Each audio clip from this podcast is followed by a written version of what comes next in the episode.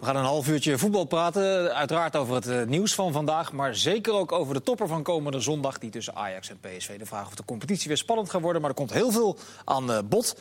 Leo, jij kwam vandaag met het nieuws dat 90% van de Nederlanders eigenlijk best gelukkig is. Eh, hangt jouw levensgeluk af eigenlijk van een overwinning van Telstar? Of, of maakt het niet zoveel uit? Nee, dan heb ik wel even een iets bredere glimlach op het gelaat. En nu al vier keer achter elkaar. Ja. Pijn aan mijn kaken. Wat lachen. Ja, en ook meteen, ik was bij Telstar vorige week, meteen juichend een appje. Echt, ik denk nu een half minuutje na het laatste fluit. Ja, pats.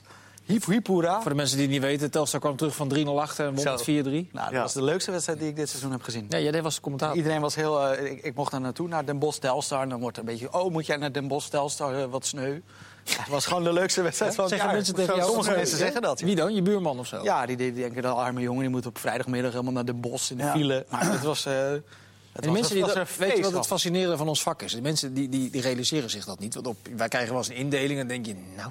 Maar ja, Weet je, maar dat is het leuke. Je weet, je weet nooit wat, wat, wat er gaat komen. Ik ging andersom met veel plezier naar Volendam-Cambuur. Dacht ik, nou, dat was echt zo'n verschrikkelijk slechte wedstrijd. Ja, dat is het leven. Ja, met me 90 minuten lang aan zitten ergeren. En Jij had eh Neus in de boot. Neus in de boot. is het- Dat is het leuke toch Lekker van dit vak. gegeten ook nog. Ook nog. Eh, topavond. Wereldavond. Zie je, 90% van de Nederlanders is gelukkig en hiernaast uh, zit ja. in die... eh, met een mooi slot ook nog een keer. Goed, we nemen het nieuws van eh, de dag een beetje door. Vandaag was de presentatie van de nieuwe mensen bij NAC Breda. Eh, Luc IJzinga als eh, algemeen directeur en Tom van den Abelen kwam van Sint-Truiden. We hebben het gisteren uitgebreid al over gehad. Maar wat ik niet zo goed begrijp bij die presentatie van die technische directeur... toch de belangrijkste uiteindelijk, die van den Abelen... die schijnt een scoutings... Nou, die schijnt niet. Die heeft een scoutingsbedrijf eh, naast zijn werkzaamheden altijd gehad. En daar bleef hij zo vaag over vandaag. Ik denk, hoe, hoe kan dat nou? Wordt, daar, wordt dat niet doorgenomen met hem, Chris? Hoe keek jij daarnaar? Nou, ik, ik raad sowieso iedere kijker aan om de hele presentatie helemaal terug te kijken. Want Nou, eh, er, er- er wordt niet iets, er wordt geen tv gemaakt die grappiger is dan eh, die daarbij te zien is. Dat moet je uitleggen. Nou, eh, het begint met eh, Nicole Edelbos, de interim-directeur, die zegt... Die, die kondigt aan dan hè, het nieuwe duo, daar zijn ze. En dat gaat dan op deze manier.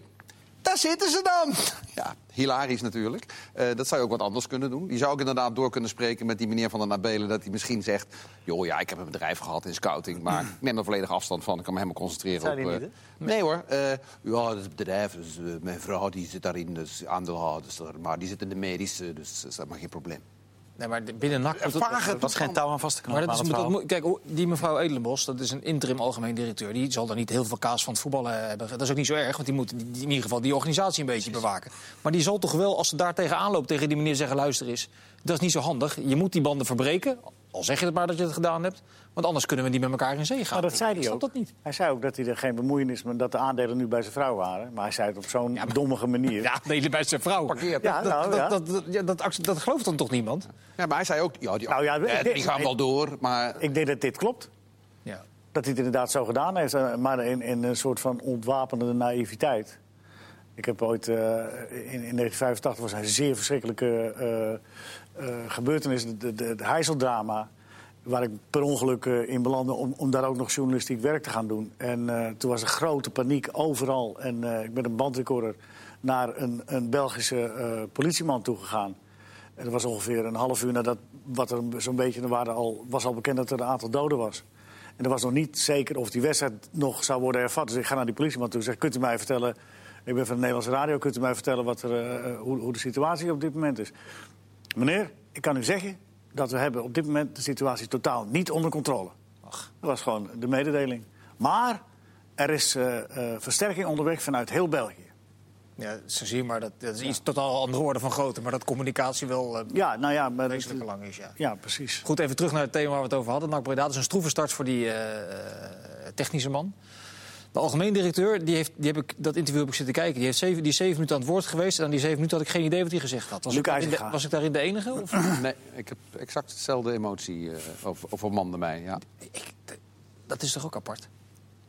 Die club staat half in brand. Die man die moet toch zeggen wat er ook gebeurt. Gaan er, even- en die zegt ja, al doen we het. Dat, zei ook- dat zinnetje is me wel bijgebleven. Hij zegt we moeten strijden tot het einde. Al was het alleen maar voor onze sponsors. Dat zei hij als eerste. De supporters. En dan denk ik, ja, dan heb je het echt niet begrepen. Nee. Apart, of niet? Ja, hij is ook wel. eh, eh, hij is, eh, eh, daar is niks op tegen natuurlijk. Maar hij, hij is nou niet bepaald door een hele grote eh, scoutingsmachine gegaan of zo. Hè? Hij heeft zichzelf eh, aangemeld. eh Je heeft dus een cv opgestuurd. CV opgestuurd. Er is niks mis mee. Maar zeiden ze in Breda. Er is iemand die het wil doen. Ja, het was Ja. blijkbaar de beste Nou ja, de- die indruk De krijg je dan wel een beetje. kandidaat, ja. Hè? Klaarblijkelijk de beste kandidaat, anders Nou was hij het niet geworden. Zo snel kun je dat toch allemaal niet in zo'n functie. Er zijn ook weinig mensen die daar hun handen aan willen branden, denk ik. Dat denk ik ook. nou ja, dat dat, dus dat, de beste is dan de enige. Als je Nou, sponsors als eerste noemt, wijst ook wel een beetje op een klein Heerenveen-trauma natuurlijk. Het grote nieuws van gisteren was trouwens de, het opstappen van Van Geel bij Feyenoord. Al dan niet daartoe gedwongen door de Raad van Commissarissen. Jullie hebben ongetwijfeld dat ook gevolgd. Nog iets aan toe te voegen aan die hele discussie? Of aan de opvolging van Van Geel? Of... Ja, wat, ik, wat ik weinig gehoord heb eigenlijk, is eigenlijk dat eh, de, de, de Raad van Commissarissen van Feyenoord bestaat natuurlijk voor gedeelte, ik meen twee van, de, van het totaal uit eh, vrienden van eh Feyenoord mensen. Eén of twee, daar wil ik even vanaf zijn. En eh, het is eigenlijk al jaren zo dat vanuit die hoek vrienden van Feyenoord willen ze al eerder dat Van Geel zou opstappen. Die zijn ontevreden over eh, Van Geel. En eigenlijk de president-commissaris Hoedmoor, die heeft al die tijd Van Geel de hand boven het hoofd eh, gehouden en, eh, en beschermd. Eh, per 1 maart is eh Hoedman opgevolgd door eh, meneer Van Bodegem, de nieuwe president-commissaris. En ineens zegt Van Geel, ik ga weg. Overigens, en dat vind ik wel grappig... Van Geel lijkt mij niet een type die zijn schoenen weggooit voordat hij nieuw heeft. Dus jij vermoedt dat hij al een andere baan heeft? Dat denk ik, ja. En heb je ook... een- Geen idee wat het is. Nee, nee zeg Ja, ik eerlijk, geen idee. Ik kan nu... eh, ik kan nu Nou, ik kan me heel goed voorstellen dat Van Geel na acht jaar Feyenoord... dan zal je ook wel een aardig buffertje hebben opgebouwd... dat hij, dat hij het risico neemt dat hij even voorlopig niks heeft. Ja, het lijkt me wel een workaholic. Die wil zijn dat tanden er kan. wel in zetten, Dat denk ik. kan, maar ik, ik geloof niet dat hij eh, nu... eh, nou ja, je weet het niet. Nou ja, en hij zei ook zondag bij eh, het programma van Kees Jans... maar ik ga de handdoek niet zelf in de ring gooien. Ja, En dat is ja, toch een beetje wel gebeurd. Is hij toch Dus, gedaan, ja. ja. Ja. Dat, Zou is, die, dat is meestal ook wel een financieel verhaal. Hè? Van als je zelf de handdoek gooit, dan scheelt het ook een hoop centjes. zou die er goed op staan, bijvoorbeeld in de Bundesliga of in de Premier League... als je, nou- als je zijn cv erbij pakt? Zouden ze dat aandurven met hem? Nou ja, het is wel, het is, het is wel eh, wat dat betreft eh, opmerkelijk ook hoe kranten, de ene krant en de andere krant over zijn. De Telegraaf krijgt hier een ruime voldoende en worden de goede aankopen die werden in, zo op een rijtje gezet. En eh, ik las in de Volkskrant eh, dan ook een hele serie spelers die hij ook gehaald heeft. Hè, van middelmaat en eh, die het nooit gehaald heeft. Ja. Het is maar net hoe je er tegenaan kijkt. Dus, eh. Je kunt bijna bij iedere TD natuurlijk een lijst van spelers die gehaald zijn en die niet gefunctioneerd hebben. Dat kunnen we ook bij Overmars eh, doen, noem maar op. Ja.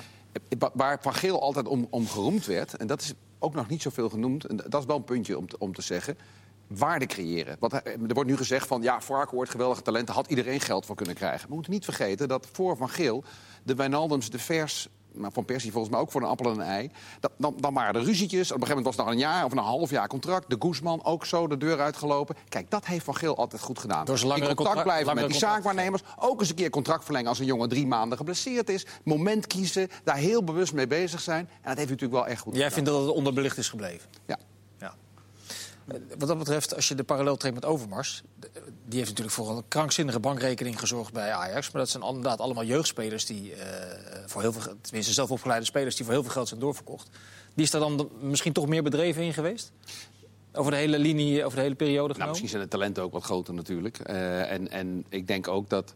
Nou ja, Overmars heeft natuurlijk het, het- hetzelfde de afgelopen jaren ook goed ge- gedaan. Hè? Door Ziyech nu te verlengd te hebben. Door nu weer Onana te verlengen. Dat is waarde creëren. Want al, mensen denken van, hij heeft nog geen contract. Kun je vragen wat je wil. Zo werkt het natuurlijk niet. Want als jij 70, 60 miljoen op de markt moet kosten... maar een club weet, over een jaar komt die gratis... dan zeggen ze, joh, 5 miljoen voor je zaakwaarnemer... 5 miljoen tekengeld voor jou. Jij komt over een jaar en betalen de club helemaal niks. En dan komt hij maar een jaar later. Zo werkt het natuurlijk. Ja. Dus daarom is het belangrijk om altijd meer dan een jaar nog eh, contract te hebben. En daarom is ook wel degelijk heel belangrijk dat Onana nu naar 2022 eh, verlengt. Ook al zeggen misschien heel veel supporters, ja, tot 2022 blijft hij toch, toch niet. Dat klopt wel. Alleen nu kun je 20, 30 miljoen meer voor hem krijgen. Is het een goede zaak eh, dat hij, eh, dat hij nog een jaar blijft? Onana. Ja, had je, had je verwacht eigenlijk? Of had je gedacht, die gaat weg? Nou ja, ik weet niet of hij nog een jaar blijft. Dat is Nou, dat, heeft misschien hij vandaag, dat heeft hij vandaag gezegd, Ja. die verlenging. Blijft minimaal één jaar nog bij Ajax. Ja, nou ja, dat is fantastisch nieuws voor Ajax. En eh, eh, als, als dat ook daadwerkelijk zo wordt... mm, hij zal, maar in ieder geval, in het, in het meest ongunstige geval... is hij weer een stuk duurder geworden. En dan eh, krijgt Ajax er nog meer geld voor. Maar als hij blijft, ja prima, goed signaal ook. Ik heb er nog altijd ook eh, eh, de gedachte niet opgegeven... dat, dat er toch nog een poging gedaan wordt om, om, om te houden. Dat, dat blijft toch Ja, daar kom je de iedere meest- keer weer op. Ja, nou dat ja, zou, jij- dat zou je ja. heel graag zien. Heb ik. Nou ja, omdat het volgens mij, en Overmars ook een beetje kennen... het is uiteindelijk toch voor Ajax de meest goedkope oplossing. En dan kunnen ze heel diep en heel ver gaan met En je hem. weet wat je hebt. En het blijft, ja, daarom. En het blijft altijd goedkoper dan dat je voor, dat, voor een bedrag weer een- iemand anders moet halen. Misschien is de minst makkelijk vervangbare, hoe gek het ook klinkt. Naast Frenkie de Jong, maar goed, die gaat zeker. Mhm. Daar hebben ze inmiddels een vervanger voor gehaald. Al is de discussie of het een vervanger van de Jong Ja, is. of het een goede is. Kees Bakman eh, dacht dat ze de verkeerde Roemeen eh, gehaald hadden. Maar, eh, nee, dat is flauw. Maar het is natuurlijk wel echt een heel ander type dan eh Frenkie de Jong. Ja. Dan was er vandaag een groot interview met eh, Marco van Basten in het Algemeen Dagblad. Die uit het niets ineens, tenminste voor mij uit het niets, ineens in de krant stond met een interview. Niet met een hele visie over wat er allemaal met het voetbal moet gebeuren. Maar echt met een eh, mening over het WK voor clubs. Ja. Even uitleggen. De FIFA wil graag één keer in de vier jaar een eh, WK voor clubs gaan organiseren met 24 deelnemende teams. Acht daarvan uit Europa, zeg ik uit mijn hoofd. Ja. Ze wilden eigenlijk 12, maar de UEFA heeft sowieso al gezegd dat gaat niet gebeuren. Dat is nu maar 8. Ja, en daarvan, eh, dat moet één keer in de vier jaar plaatsvinden. Dat is een idee van Infantino. Die heeft dat vanaf 2021 als vervanger van de Confederations Cup... moet dat toernooi gaan plaatsvinden. Eh, er was veel kritiek op, vanwege de overbelasting van de spelers, et cetera. Misschien ook wel vanwege het niveau van het toernooi. Daarvan heeft Van Basten nu gezegd, ja, die kritiek slaat nergens op. Dat is een goed idee. Ja, en dat zei hij dan in de richting van Van der Sar met name. Die, die had er nog wat bedenkingen bij gehaald. Ja, want die is vicevoorzitter van het orgaan dat de clubs vertegenwoordigt. En hij heeft eh, Van der Sar de raad gegeven, omarm dat nou, want het gaat toch door. En, eh, Ja, precies. Hij zegt de grote clubs zijn al lang akkoord. Dus ja, waarom zou je dwars gaan liggen en, en waarom kom je met argumenten ja. om het niet te doen? Maar ik heb eh Toon Gerbrands ook even gesproken... omdat het natuurlijk eh, de evenknie is in Nederland eh, van Van der Sar. En eh, die had wel wat ontnuchterende, maar wel wijze woorden. Die zei van, ja, het is niet zo opportun voor Nederland om daar een mening over te hebben... want wij gaan er helemaal geen rol in spelen. Nee. Want als er acht clubs gaan meedoen eh, Nou ja, dat zouden, Europa... dat zouden de acht kwartfinalisten van de Champions League kunnen zijn. En daar Nee, nee, nee, dat is al besloten. Gaat het. Het zijn de Champions League finalisten van de afgelopen vier jaar. en de Europa League En finalist... aangevuld met winnaars van de Europa League. Ja, omdat het dubbelingen in En wat ze nu, Misschien, eh, verlie- verliezend finalisten ook bij ja, wat ze nu volgens Gerbrands ook gaan proberen... is eh, Dus het is eigenlijk een non-discussie. Nee. Nou ja, eigenlijk wel, ja. nou ja, ze gaan wel proberen, maar daarom is het wel een zaak om, om, om, om dat inderdaad wel te omarmen. Al heb je er geen, eh, geen rol in. Het is, het is alleen niet zo handig om op de trom te gaan slaan. Dit moeten we per se wel of dat moeten we per se niet doen. Het is helemaal niet opportun voor Nederland om daar een mening over te hebben. Dat is wel, dat is wel wijs, om daar eens even een beetje rustig op de achtergrond te blijven. En de lobby eh, eh, proberen te voeren. Twee lobby's. De ene is eh, om te kijken of je het voor elkaar kunt krijgen bij de FIFA. Dat je, dat je met een wildcard gaat. dat je clubs met een wildcard kunt, kunt bedelen. En daar moet je dan weer iets voor verzinnen. Wat het ook aantrekkelijker maakt voor die laag voetballen eh, clubs net onder de absolute top. En dan zou het weer wel af en toe eh, voor, voor een Nederlandse clubs ook aantrekkelijk kunnen worden. Het Overigens. toernooi is maar één keer in de vier jaar. Ja, dat is, maar dat, dat, zei, dat zei Toon Gerbrands ook.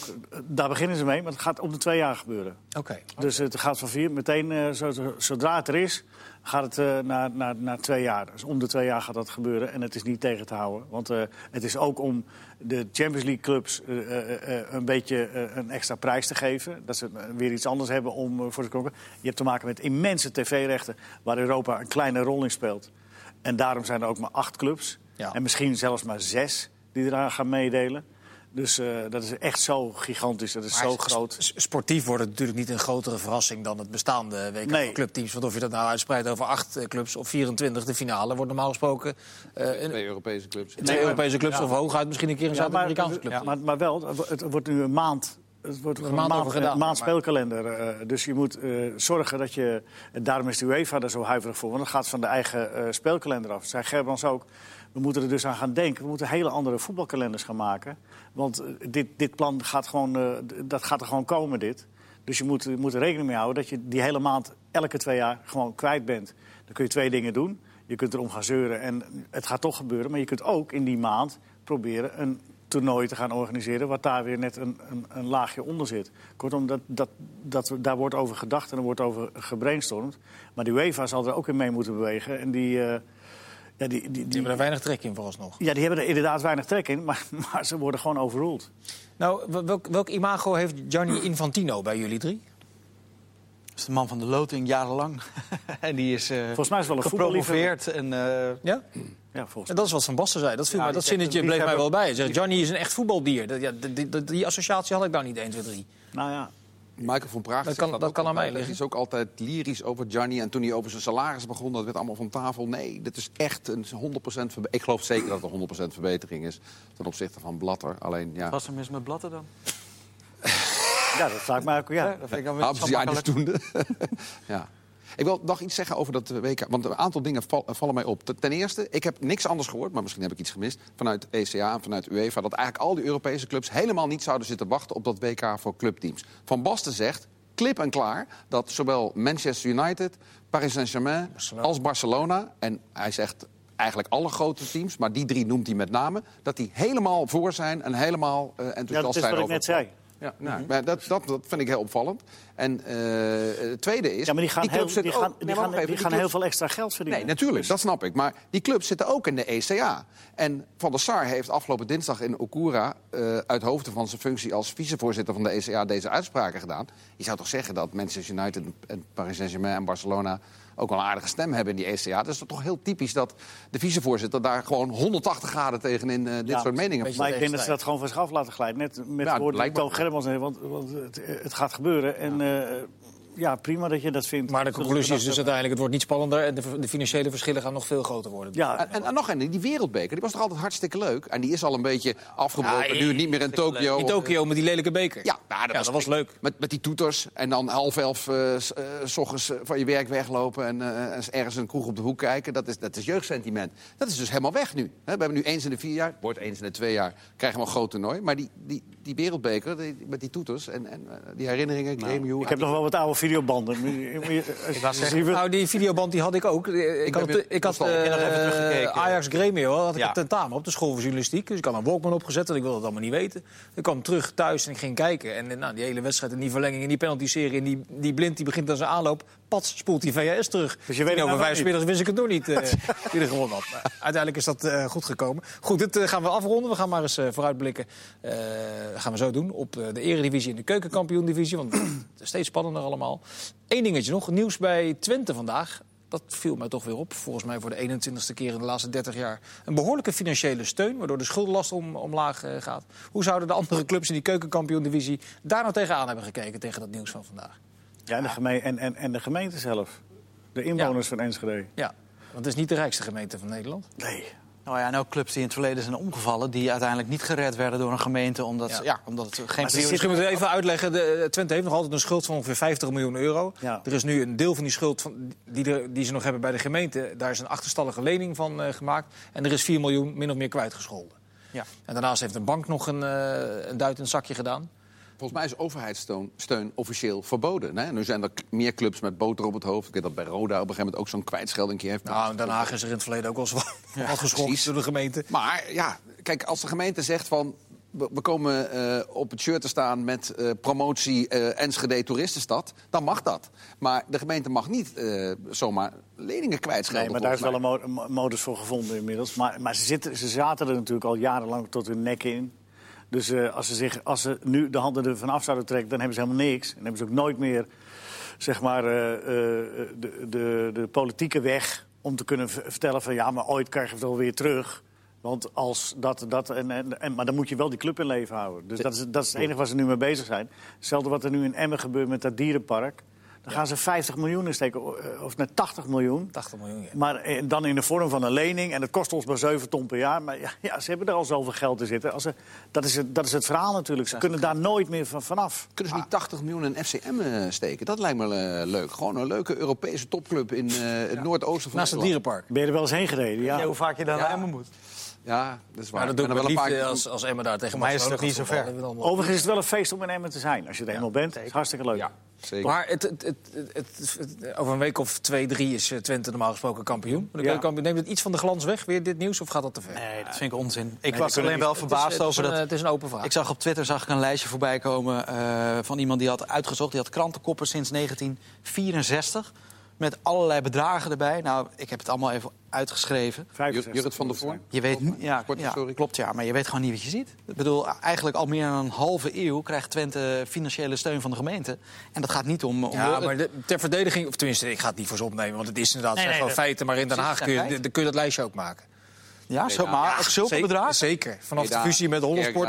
Hè? Ja, dat is echt, denk, ik, dat is echt, wou net zeggen, er zijn echt wel nog vijf, zes gemeentes. eh, Maar goed, los maar goed, het is- als je het zo onder elkaar ziet staan. Ik vond het wel een indrukwekkend, indrukwekkend Ja, lijstje. Ja, wat jij, wat jij net terecht zei. Je zal burger zijn in Enschede en eh, moeite hebben met eh, twee keer douchen in de week. En je, je ziet dit soort bedragen. Precies. Maar, maar wat Leo ook zei, inderdaad, eh, ja, je moet het ooit terugverdienen. Kijk, de, de gemeente is natuurlijk inderdaad ook een beetje gegijzeld door de club. Want als de club failliet gaat, dan heb je daar een heel groot stadion... maar de gemeente tientallen miljoenen in heeft Ja, zitten. Ja, niks eh, niks, eh, ze moeten het in leven houden, Ja. dus dat zijn eh, tot elkaar veroordeeld. Nee. We gaan voorbeschouwen op het, eh op het weekeinde. Eh, even kort naar de keukenkampioen-divisie. Bij Twente kan het niet meer mis, neem ik aan. Nee, elf punten voor met nog acht wedstrijden te gaan. Ze krijgen Telstar nog, hè? Dat zie dat ik eigenlijk eh, Nou, niet meer mis. drie punten. Maar de wedstrijden, die, de, hè, de, de strijd om de play-offs, de- zelfs Telstar, zelfs Telstar, die staan, wat staan ze? Tot en met 16. 16, 15 hè? of 16 die, kan kun- het die nog, kunnen ook nog de play-offs halen. Mike Snoei heb ik vorige week uitgebreid gesproken. Die heeft daar alle vertrouwen in. En, en gelijk heeft hij. Ja, natuurlijk. Als je, eh, Als het kan, dan eh, moet je daar vertrouwen in hebben. Nou ja, vorig jaar was Emmen en de Graafschap, dat waren nummers 6 en 7 geloof Ja, ik, zeg ik daarom. uit mijn hoofd. Die zijn gepromoveerd uiteindelijk. Dus met wat voor flow je in die play-offs terechtkomt, dat is, dat is niet onbelangrijk. Precies. Dus, eh, maar die, die strijd om in die play-offs te komen is natuurlijk super interessant. Zeker. Ja. Maar bij Twente gaat het niet meer mis. Die spelen tegen Den Bosch, hè? Die spelen tegen Den Bosch. En die hebben geloof ik vorige week dan verloren van Telstar. Die week daarvoor bij NEC dik klop gehad. Daar gaat het niet zo goed. ja, negen wedstrijden één keer gewonnen. Ja, nou, dat, dat zegt genoeg. Wat zegt het overigens dat het al acht maanden duurt voordat de KNVB beslissing neemt over die, eh, die goedkeuring met die overname van die Merab Jo- Jo- of, eh, Jordani? Of, Ja, daar eh, hebben jullie, sorry, ja, daar Taki hebben jullie Jordani. dinsdag over gehad. Ik heb dinsdag uitgebreid over gehad. Ja. Echt schandalig is dat er geen beslissing ingenomen wordt. Oh ja, dat Ja klopt of nee? Die zeiden maximaal zes maanden. Ja, dat zou... Zij dat ook moeten doen. Ja. Ze vertrouwen het nog steeds niet. Dat is een ding wat Dat is wel... duidelijk, ja. Nee. Dan de Eredivisie. Eh, ook daar is het Zijn er spannend. leuke wedstrijden? Mm, Waar ga jij naartoe? ik ga naar eh Pek Zwolle tegen Emmen. Dat is sowieso een leuke wedstrijd. Zeker. Want Emmen- zondag. Maar deze zondag nog wel een wedstrijd die, eh, die de moeite waard is. Ja, we gaan de competitie weer spannend. Laten we daar maar gelijk over gaan praten. Het is Ajax tegen PSV. PSV koploper, vijf punten voorsprong. Gaat de competitie nog spannend worden of gaat PSV dit eh, stand houden? Nou, ik denk, ja, maar ik, ik denk altijd nog een beetje verder door. Ik denk eigenlijk wel dat Ajax zondag van PSV gaat winnen. Al zal het nog spannend zijn bij Ajax of Ziyech meedoet... want die heeft natuurlijk last van een kuitblessure... heeft hij interlands met Marokko gemist. Maar ik denk dat PSV toch gewoon kampioen wordt... omdat Ajax het vervolgens ergens gaat laten liggen bij Groningen uit... of Willem II uit. Bij die, ja, dat zijn ook nog struikelblokken voor ze. Rond de Juventus-wedstrijden. Dat denk ik eigenlijk, ja. ja, maar ze hebben Europees rondom die, eh, eh, eh, juist rondom de Europese wedstrijden niks laten liggen. Dus, eh, Ja, en een doelsaldo van 36-1 of zoiets geloof ja, ik. dus, dat, dat, eh, de blessures zou het kunnen eh, verpesten voor, en voor PSV en voor Ajax. Maar ja, Tagliafico las ik dat hij ook knieklachten heeft. Maar morgen ga ik naar eh, de persdag, dus dan gaan we het allemaal horen. Mogen we het alles duidelijk. Maar hoe schat jij het in? Titelrace? Nou ja, de PSV is natuurlijk eh veruit de favoriet. Al was het maar omdat ze minder wedstrijden hebben te spelen. Sowieso al minimaal drie belangrijke wedstrijden niet. De bekerfinale en die, eh, en, die twee Europese wedstrijden. En ja, ze staan aan kop, dus ja. Ze kunnen daar met een gelijkspel, eh, hebben ze het natuurlijk al prima gedaan. Dan ga je natuurlijk nooit op voetballen, maar op een gegeven moment tijdens een wedstrijd wel. Dus aan de andere kant... Nee, dit is geen andere kant, dezelfde kant. Eh, Ajax eh, tegen PSV, eh, eh, altijd lastig. nee, want zij, hebben, PSV doet zij het hebben Ajax, dat Ajax heeft het altijd lastig tegen PSV, lastiger dan tegen welke andere top. Zet je mij uit te lachen? Nee, ik zit, ik dat, zit, ik, ik, dat nou, zit te glimlachen, dat is wat anders. Ja, maar het schoot een beetje uit, hè? Ja, dat, dat heb je wel eens met een glimlach. Nee, maar, maar wat voor wedstrijd verwacht jij dan? Gaat PSV dat... Maar Ajax wint wel 2-1. Ja? Dat denk ik wel, uiteindelijk. Maar PSV wordt kampioen. Ik denk dat het een hele zenuwachtige wedstrijd is. Kan wel eens, kan wel eens een 0-0 worden waarvan iedereen achteraf zegt van dit viel tegen. Dit had toch de wedstrijd moeten zijn waarin het kampioenschap eventueel beslist werd. Je kunt je afvragen of een 0-0 niet zodanige uitslag is dat het inderdaad beslist is in het voordeel van PSV. Wel leuk, ik was twee dagen geleden bij PSV en ik sprak eh, Jeroen Zoet. Ik zei luister, er zijn clubs die hebben het Ajax moeilijk gemaakt door fel druk te zetten. Eh, jullie hebben eigenlijk die thuiswedstrijd gewonnen door eh, op de kaart Luc de Jong te spelen. lange Lange bal te te spelen, laat maar komen. ja inzakken. En toen zei ik, wat, wat gaan jullie eigenlijk nu doen? Ik begon een beetje te glimlachen, dat wilde hij natuurlijk niet zeggen. Maar zijn eerste antwoord daarna was, deed Matthijs toen mee? Ik zei, nee, die deed toen niet mee. Dat maakt het natuurlijk wat makkelijker om de kaart Luc de Jong te spelen. Ze En die doet nu wel mee. Ja, maar ze hebben toen bewust op dat centrum gespeeld wat, eh, Tuurlijk. wat, wat uiterst kwetsbaar was bij Ajax. Toen. Blind de Jong, ja. Maar maar blind Frenkie de Jong was toen het centrum. Nu gaat de licht wel weer spelen. Dus als ik dan Zoet zo hoor, dan concludeer ik bijna dat ze nu gaan overwegen om meer druk te gaan zetten à la Heracles Maar de, Ajax aan te pakken. de Jong in de lucht tegen de licht. Ik kan me die, wedst- die wedstrijd herinneren waar PSV kampioen werd vorig jaar. Toen deed de licht wel mee. En toen was de Jong ook gewoon de baas in de lucht. eh. Ja, maar ik denk dat het wordt wel lastiger dan wanneer je tegen Blind en Frenkie de Jong de duels moet uitvechten. zeker, zeker. Maar zou PSV dat kunnen doen? Komen ze zover op de helft van Ajax te spelen om die tactiek uit te voeren? Of moeten ze toch gewoon gaan voetballen op de een of andere manier? Dat verwacht ik eerlijk. Ik denk dat ze allebei Ah. een beetje van, van zichzelf uitgaan. Ja? Dat denk ik. Omdat Van Bommel dat eigenlijk altijd al doet. Met wat varianten in de spelers die hij opstelt. Maar hij is wel overtuigd van eh, dat blok en, eh, en, en, en, en Luc de Jong. Dat is natuurlijk een geweldig wapen. Dus En hoe gaat het middenveld eruit zien? PSV? Dat, dat eh, hebben gisteravond al, eh, hebben jullie daar al, al over gehad. Met Iataren die een vermoeide indruk maakte bij onder 19. Dus dan lijkt het logisch dat Pereiro gaat spelen. Die heeft het ook wel weer goed gedaan. Zoals Altijd goed in dat soort altijd goed potjes, doet hè? Bij Uruguay en Ja. altijd goed tegen Ajax. Dus ik denk dat hij met Pereiro gaat spelen, ja. Ik sprak Jelle Kleine van PSV Media. Die dacht dat ook geen eh Iataren. En eh, die dacht ook dat Sadilek niet zou spelen. Te druistig vindt hij. En dat we dus uiteindelijk gewoon het oude middenveld weer krijgen met Rosario, Hendricks en, en Pereiro. Ja, denk ik ook. Alleen al de ervaring die Hendricks Ja. meeneemt in die wedstrijden. maar wat denk jij dat het wordt? Qua uitslag? 2-2. 2-2 ook. Ja, ik denk dat uiteindelijk PSV het over de streep trekt, om wat jij ook zegt. Die, niet het wedstrijd- eerste seizoen zelf ook 2-2? ja. Je denkt altijd 2-2, vaak- ik zeg ja. vaak 2-2, ja. Nee, maar wat mij, opviel, wat mij opviel in Venlo was die PSV speelde niet goed in de tweede helft. En dat ze Nee. dan toch op de een of andere manier weer voor elkaar krijgen om die wedstrijd eh, naar zich toe te trekken. En dat is wel echt een verschil door de, jaar- de laatste jaren heen tussen PSV en Ajax. Niet goed voetballen en toch een manier vinden om die wedstrijd te winnen. Maar waar Ajax het gewoon laat liggen ineens in Almelo en het ook niet meer eh, voor elkaar krijgen om het om te draaien. Ja, hoewel, als je maar genoeg wedstrijden moeilijk wint, dan gaat het, een keer, dan gaat het bijna altijd Ja, maar dat, dat hoor ik bij PSV nu al zo lang en, en dat gebeurt gewoon niet. Nou ja. Emmen. Maar daarom vind, ik het bij 2-0 Ajax, voor 10 minuten voor tijd. daarom vind ik het bij Ajax ook heel erg belangrijk of Ziyech wel of niet meedoet. Dat zag je ook tegen AZ. Hij valt uit en ze creëren eigenlijk niks meer. Ja, tegen PEC. Ja, deed hij ook niet mee. Nee, klopt. Dus eh, hij is zo ontzettend belangrijk in het creëren van kansen. Wat we aansluiten bij jouw verhaal, dat het heel belangrijk is om hem te behouden. Want haal maar eens een speler die zoveel kansen voor je ploeg creëert. Ja. Dus ja, De helft van de kansen die Ajax creëert, valt weg als Ziyech niet meedoet. Zo simpel is het. ja. Ja, ik heb altijd, ik heb altijd met als je dan naar de volgende stap kijkt... die, die discussie hebben we ook al eh 80 keer gevoerd. Maar inderdaad, want je, je bent geneigd om ook kritisch te kijken... als hij in een gemiddelde eredivisiewedstrijd 24 keer de bal verliest... om te denken van, ja, maar jezus, hoe, hoe, kun je nou zo voetballen? Maar als hij dan niet meedoet en ziet wat dat aan creativiteit eh, wo- eh, wordt ingeboet door Ajax... Ja. Ja, dat is eigenlijk krankzinnig hoe groot het verschil is. En als hij een bal verliest, is het bijna altijd een bal die hij krijgt, pak een beet, 25 meter van de doellijn van de tegenstander. Een steekpaas ergens richting penalty stip. En dat mislukt. Ja. Daar komt niet zoveel gevaar uit. Nee, dan heb je tijd om het te herstellen met de rest van je middenveld. Goed, andere, de degradatiestrijd is ook niet onbelangrijk. Eh, Excelsior heeft eh, de nodige problemen. Al een tijdje, die scoren, scoren lastig. Die spelen uit tegen Herenveen. We hebben nog meer de graafschap thuis tegen Heracles. Ja, ze zitten zo dicht bij elkaar. ADO is ook nog niet veilig. Drie punten boven de streep spelen thuis tegen Vitesse. Ik heb ADO een tijdje geleden de Opel van de Eredivisie genoemd. Degelijk zakken eigenlijk nooit zo door de ondergrens. Maar de laatste tijd is het eh, Ja. Heel weinig frivol. ja, dan gaan ze het toch nog moeilijk krijgen in, de, in, de, in het laatste gedeelte van het seizoen. Terwijl ADO zich de laatste jaren... Hè, die stonden altijd wel eh, rond deze tijd, waren ze wel veilig. Stonden Ja. ze twaalfde, dertiende, dat was prima.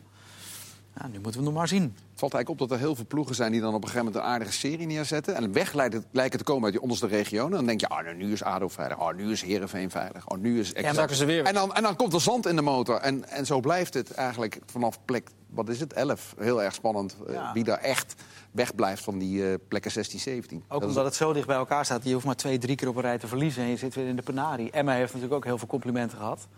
Ja, die verliezen een paar keer op een rij. En die hebben nu echt een probleem. En die hebben ook een zwaar programma. Ik vind die revival van de Graafschap wel erg knap, moet ik zeggen. Die hebben toch de aansluiting weer gevonden. Die staat nu op eh, één punt onder de, de Ja, veilige plek. Twee hele goede spelers gehaald. precies. Ja, die Ja. Matusiwa schijnt het heel goed. Die was Ja. gewoon een geweldige voetballer. Ja, ik heb nog niet, nog niet live zien voetballen. sinds- Nou, vorig jaar bij Jonge Ajax heb ik toch wel... eh, Ja, zeker wel, maar sinds hij naar de Graafschap is Oké. gegaan. Oké. De kanté van de Achterhoek lag ik. Nou, ja, hij- vind ik weer een beetje. Nou, maar, luister, eh, hij, hij, hij, hij, zonder enige ironie, hij, hij, bij Herenveen uit die wedstrijd, hij, was als, hij heeft, is eentje daar, dat, dat, dat duo Lammers-Flap heeft hij eh, koud gesteld. En hij eh, was ook eh, degene die heeft nog tussendoor de assist gaf bij de, Ja, hij speelt de alles 1-0. vooruit. Ja. Ja, Ik heb de Graafs ook een aantal keer gezien eh, dit seizoen. Ik ben het helemaal met je eens. Hij is echt, eh, echt een hele dat speler. zo. En die Benschop, als hij fit is, is het gewoon natuurlijk een goede spits die ze nodig hebben voor... eh Nee, ongemeen spannend. We hebben nog een paar kleine dingetjes. Eh NAC VVV nog, hè? NAC VV ook niet gaat- Eerste wedstrijd van Ruud doen? Brood. Gaan ze, gaan ze het doen, toch nog NAC? de revival. Nou, beantwoord het zelf dus. Ik denk het niet. het is een kwart over elf, hè, zondag. Het is vroeg. Een paar kleine dingetjes nog. Een, eh, een bericht waar je van moet glimlachen is Ralf Hasenhuttel. Dat is de trainer Briljant. van eh, Southampton, de Duitser. Die is helemaal zat dat al zijn spelers eh, allemaal spelletjes spelen op de Playstation. Die heeft nu de, de, de wifi eruit gehaald in de spelershotels waar ze zich moeten voorbereiden. Ja, die spelers gaan veel te laat naar bed. Hè. Kein Tot wifi meer. Ja, Je zult, maar een verdieping hoger in dat hotel zitten en denken van ik bereik nog even die presentatie voor eh, vanmorgen. En eh, je wil in de wifi. Nee, kan niet. En je belt naar beneden. eh, not possible because of Mr. Hazenhuttel. Maar het zijn, het, zijn, het zijn kansloze missies van trainers als je met dat soort dingen begint. Achterhoedegevecht. Ja? Ja, je moet toch je spelers daarin vrij laten. Wat maak je nou druk over? Ja, ja, Als dat soort dingen gaat druk maken, heb je het verloren. Tijd zit erop. Dank voor uw aandacht. Tot de volgende keer. Dag.